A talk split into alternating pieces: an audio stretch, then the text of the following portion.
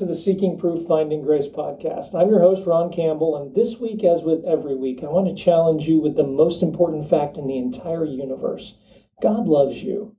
Now, over the last couple weeks, what we've been doing is we've been looking at, at adding some context to our journey. So we started off with the question of who is God? And as we as we've addressed this question of who is God through the story of the prodigal son, we've expanded our focus a little bit so that we could look at this question of what is God's purpose. So if God's purpose is to bring us into an eternal relationship with him, which it is, then how does he handle our free will? Because our free will becomes really problematic in accomplishing that goal. You know, we've we've talked about over the last couple weeks looking at this example of me eating a cheeseburger when I ought to be eating a salad or something a little more healthy, and how even something that small tends to threaten my relationship with God. So what do we do? How does God approach that? And obviously God must have a plan to accomplish his purpose. And so this week, what we're going to do is we're going to look at that plan because as we look around us, the temptation in all of this is to say, my goodness, everything around us is such a mess. This really can't be. Is God just willing to sit back and do nothing? And the answer is no, of course not. He's not going to do nothing. But our free will limits what he can do. And it's this tricky balancing act that God has to accomplish, on one hand, to respect our free will, but on the other hand, to get us into an eternal relationship with Him. So, what is it that our Heavenly Father is going to do as we walk through all of this? I think there's four points that we need to look at, four parts of this plan that are going to help us as we move forward. Point number one is going to be God has to respect our free will to get us there. He has to, He has no choice. So, God's love for us is so great that He's willing to take a step back and let us walk through the things that we do. That's actually going to be our first point as we look at all of this. Now, it's logically satisfying, but it's not very emotionally satisfying. This is one of those things you kind of look at and scratch your head a little bit and go, well, now, wait a minute. How far is God willing to go in all of that? And if you think about it from a parent's perspective, when our kids are going through the terrible twos, those the terrible twos are correctly named. It's something that you have to wade through as a parent, and thankfully they don't last forever. But it's a very real thing. And God is in that same boat. He loves us so much that He's willing to wait and to go through all of that pain and suffering as we're going through this. The problem of getting us into eternity is not God. The problem of getting us into eternity is us. And so He's willing to go through this with us to get us to that place. I love this quote from C.S. Lewis. It says, and this from uh, Mere Christianity, but the great thing to remember is that though our feelings come and go, His love for us does not. It is not wearied by our sins or our indifference, and therefore it is quite relentless in its determination that we shall be cured of those sins, at whatever cost to us, at whatever cost to Him. We at times we fall in this trap of focusing just on, well, all of the pain and suffering that our free will causes us. But we forget at the same time, God is suffering right along with us. It hurts as a parent when you watch your kids go through the terrible twos and do all of the things that you don't want them to do, but as they're learning that balancing of expressing their free will and growing up and maturing as a parent, you have to wade through that with them, even though there's pain involved for you too as a parent. The terrible twos, they're hard on a two year old, but my goodness, are they hard on a parent. So that's actually going to be the first part of God's plan. God loves us so much, He's willing to suffer with us and to go through this with us. That's point number one. All right, point number two. Now, this one's going to be a little bit easier to, it's probably a little bit more emotionally satisfying, but it's kind of hard to wrap our arms around sometimes. Point number two is God has come up with the perfect plan. So let's take a look at that in Scripture. And we've, we've mentioned this verse of Scripture, this passage of Scripture over the last couple weeks. Ephesians chapter 1, starting in verse 3. Blessed be the God and Father of our Lord Jesus Christ who has blessed us with every spiritual blessing in the heavenly places in Christ, just as he chose us in him before the foundation of the world, that we should be holy and without blame before him in love, having predestined us to adoption as sons by Jesus Christ to himself, according to the good pleasure of his will, that in the dispensation of the fullness of, time, of the times, he might gather together in one all things in Christ, both which are in heaven and which are on the earth in him. Okay, so what that passage of scripture means as we read through that is God looked before he laid the foundations of the, of the earth, and he recognized it was going to take him going to the cross to get us into an eternal relationship with him. I know I've mentioned this several times over the last few weeks, but I've done so because it's so critically important. God, in his ability to step outside of time, can look at the entire timeline and recognize what is the best plan possible to get as many of my children back into relationship with me as I possibly can. Remember, think about this again in, in context of the story of the prodigal son. God is trying to get that prodigal son back into relationship with him. In our story, it was only two. You had an older son and a younger son. But God's dealing with billions of his children in our example, in, in reality. And he's trying to get as many of us as possible back into relationship with him. So God has put together the perfect plan to do so. And that's our second point. God's plan is perfect. And, and this takes on so many different facets, it's hard to keep track of all of them. Number one, the timing is perfect. Why was it that Jesus came 2,000 years ago? Why didn't he come 2,500 years ago or 1,500 years ago? And God would look at us and say, no, no, no, the timing was perfect. The timing was perfect to reach the maximum number of people possible and to accomplish the goal that I'm trying to accomplish. And so there are so many components that come together in this question of, well, when would God enact his plan? And God would say, I did it at the perfect time. He also did the most the, the perfect approach. So Jesus came to us lowly and humble. He came as a servant. He came correcting our misunderstandings of what we had about God. One of the problems that the people had 2,000 years ago was the Jewish people were accepting a conquering, they were expecting a conquering Messiah. They weren't expecting a lowly, humble servant, a teacher, who was there to teach them about salvation. When they heard victory, they believed victory over the Romans now. They weren't thinking about victory over sin for all eternity. So his approach was perfect. It was humble and meek and everything, as we're going to talk about next week, everything God has to be to win us back in a relationship. We're going to talk a lot about that next week. He also died the perfect death. The plan was perfect. So that his death on the cross was perfect. There's never a time when I look at what my Lord did for me, there's never a time when I wonder, well, how much does God really love me? Because anytime that pops into my mind, the answer is, wait, wait, wait, wait. He loved me so much, he gave everything for me and died the most horrible death imaginable to pay the price for my sin. His death on the cross is final. The cross becomes the ultimate stumbling block to these questions as we go forward, but his death shows his love for me like nothing else could. The other thing I want to stress in all of this is what grace does for us. That God's plan includes not just the timing and all of these other things, it's the method of getting us back into heaven. Works, earning my way back into heaven, is basically impossible. If my goal is I have to be perfect for a perfect God, God recognizes I can't do that. None of us can do that. But he doesn't expect us to. So God's answer to this solution, to, God's solution to this problem, sorry, is grace.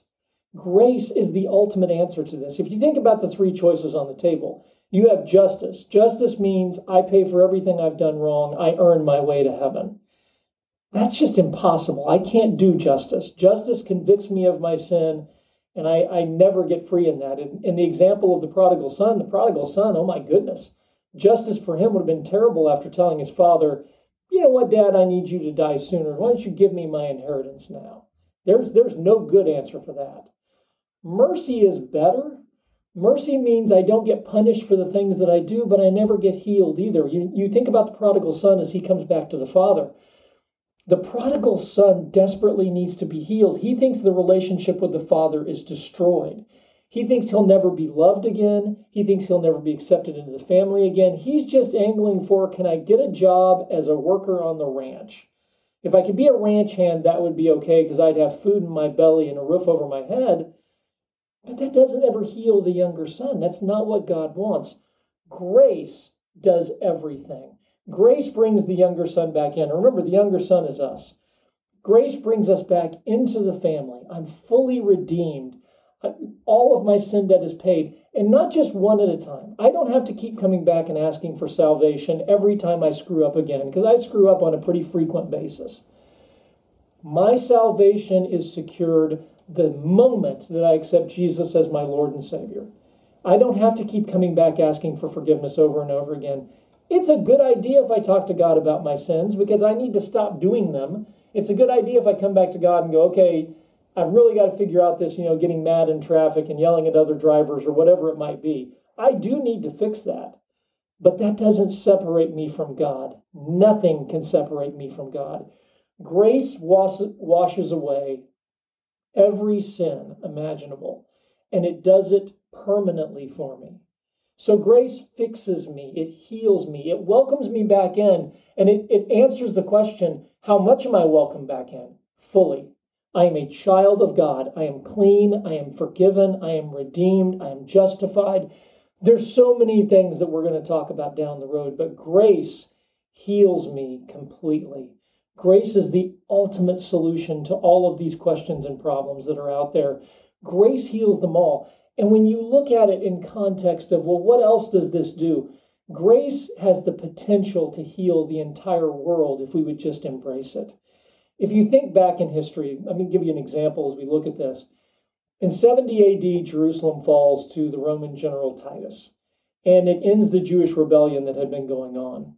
The Jewish historian Josephus tells us that there were there were north of 1.1 million people in Jerusalem when Jerusalem falls. And when Jerusalem falls, the slaughter and the famine and the bloodshed are so bad that a million people die. How do you heal from that? A million people die when Jerusalem falls. There's no fixing that. There is no healing that.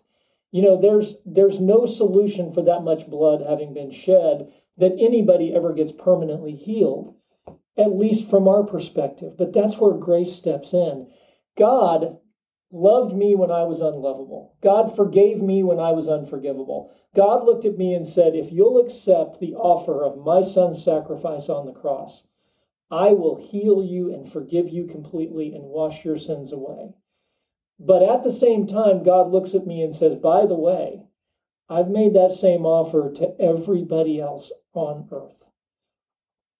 I can't hold the sins of somebody else against them that they've committed against me I can't hold those things that they've done to me against them any more than God is holding my sin against me. So when someone has wronged me, the thing that is ultimately going to heal me is forgiving them and walking away. And I'm not suggesting that there shouldn't be legal consequences. If somebody commits a crime against me or is abusive to me or you or anything like that, you need to get out of that abusive relationship. You need to let the law take care of it. There should be legal consequences for that in this world. I totally understand that and I wouldn't suggest anything other.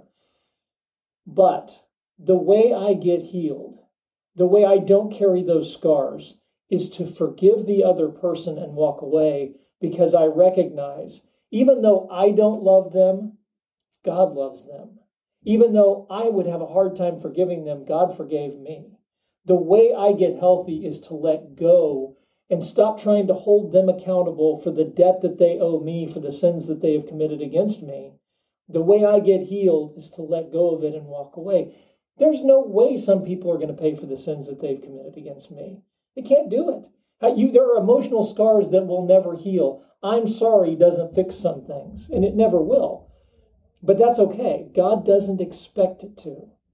God looks at us and says, Grace heals you, and grace heals your relationship with them and everything else. God takes responsibility for all of that. He took responsibility for it on the cross, and He takes responsibility going forward for all of it. Grace has the potential to radically transform our society. All of the things that we're looking at that, have, that are hurts and things that have been going on for hundreds of years, the only fix for them is for somebody to step back and say, I release you, I let it go. I'm not going to carry this hurt any longer. Grace is the perfect plan, executed at the perfect time in the perfect way. Point number two is the most all encompassing point of them all God's plan is perfect. I think the third point helps us tremendously, especially when we're dealing with tragedy or situations like that, to remember sometimes that we don't look at this through the proper perspective from God's point of view. You know, when we look at things, we look at things through the, the lens of this tiny amount of time that we get to spend on this earth. And let's say I live to be 100 years old. Compared to eternity, a 100 years is this tiny drop in an enormous bucket. It just is meaningless in the, long, in the grand scheme of things. From our perspective, when we lose a loved one, especially someone who dies too young, it's very difficult and it, it causes us an enormous amount of pain. And that's true and that's correct. But I think God would look at us sometimes and remind us that w- when you leave this world, when you step into an eternal relationship with Him, it's really true. The things that you hear preachers say at a, at a, at a funeral a lot of times is, well, they've gone to a better place, they've gone to be with the Lord. I think a lot of times we just take that as like it's a rhetorical comment when we really ought to look at it correctly for what it is. That's accurate. And so if I pass away at 100 years old, or if I pass away at 20 years old, from God's perspective, I've stepped into eternity with Him. That was the goal, was to get me into eternity. His goal is not to make all of us comfortable here forever in bodies that are old and decaying. And you know, the older I get, the worse that sounds. But you know, when I was 16, I thought 50 sounded really old, and now that I'm in my 50s, 50 doesn't sound that old anymore. But I also recognize I can't do the things that I used to be able to do when I was 30 or 20 or something like that. As our bodies get older, we kind of recognize these bodies, uh, you know, eventually they're they're going to wear out. The goal is for that not to happen. And so when we look at this, we sometimes look at it through a perspective that isn't quite right. And if we'll embrace God's perspective on this, it really does help to comfort us when we've lost a loved one or gone through something difficult. We really are stepping into an eternity and going to a better place. So, number three, I think if we look at things through a little bit different lens, it helps put things in context that the goal is eternity. And when we lose someone here, the hard part is for us, not for them. They, they have gone to a better place. The fourth point is the most comforting of all, and I think that's the it really shows God's heart. All of this that I've said is factually true, and it's intellectually satisfying. In some cases, it's emotionally satisfying, and it makes good intellectual sense. But in the end, it's not good enough for God, and it's really not good enough for us. In the end, when I'm hurting, I'm hurting, and I need more than that from God. And God would tell us, I agree with you, and I'm here to help you through that. This is one of my favorite passages in the Bible, Hebrews chapter 4, starting in verse 14. Seeing then that we have a great high priest who has passed through the heavens, Jesus, the Son of God, let us hold fast our confession, for we do not have a high priest who cannot sympathize with our weaknesses, but was in all points tempted as we are, yet without sin. Let us come therefore boldly to the throne of grace, that we may obtain mercy and find grace to help in the time of need. I love that word, come boldly to the throne of grace. Don't be shy about it, don't be hesitant about it. Come boldly. When you're hurting, Jesus says, don't just come to me halfway. Don't just come, well, when you, when you get around to it. Come boldly to me. He came and he came and went through everything that we live through in life. He lost family members who were close to him. He was betrayed by a close friend. He died a horrible, painful death. He lived through all of life's ups and downs. And if you really think about it, life under Roman rule 2,000 years ago, not an easy life. We have a way easier life today. He's gone through everything that we can that we could ever go through. And he would look at us and say, I know how you're hurting. I know how you're feeling. And I know you don't want to wait until eternity to be made better. When we go to God, when we go to Jesus and we're struggling and we're suffering, Jesus is going to help us through that. He is going to bring healing and hope and restoration and victory to us here as well as in eternity. His love for us can help us walk through these things. I recognize, you know, when I, I lost my father in a car accident several years ago, and you know, when you lose someone very unexpectedly, there's a lot of healing that has to be done. And you know, Jesus was there for me when I brought those pains to him, when I brought the hurt and the suffering and the pain and all of that to him. He helped me heal through that process much faster. Looking back on that last point a little bit, because I recognize my dad was in a better place. My dad had gone home to be with the Lord.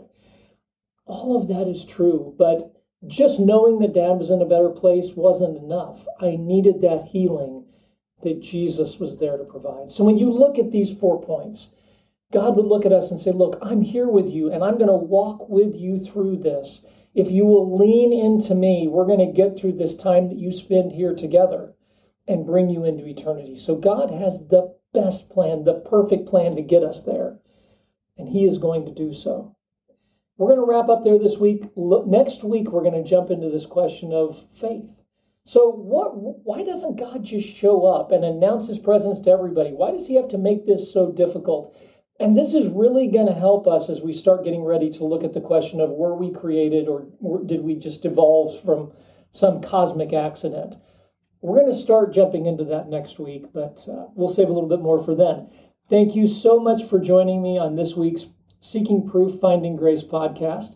As always, if you've got questions, you can reach us on our website at prooftograce.com or you can email us at prooftograce at yahoo.com.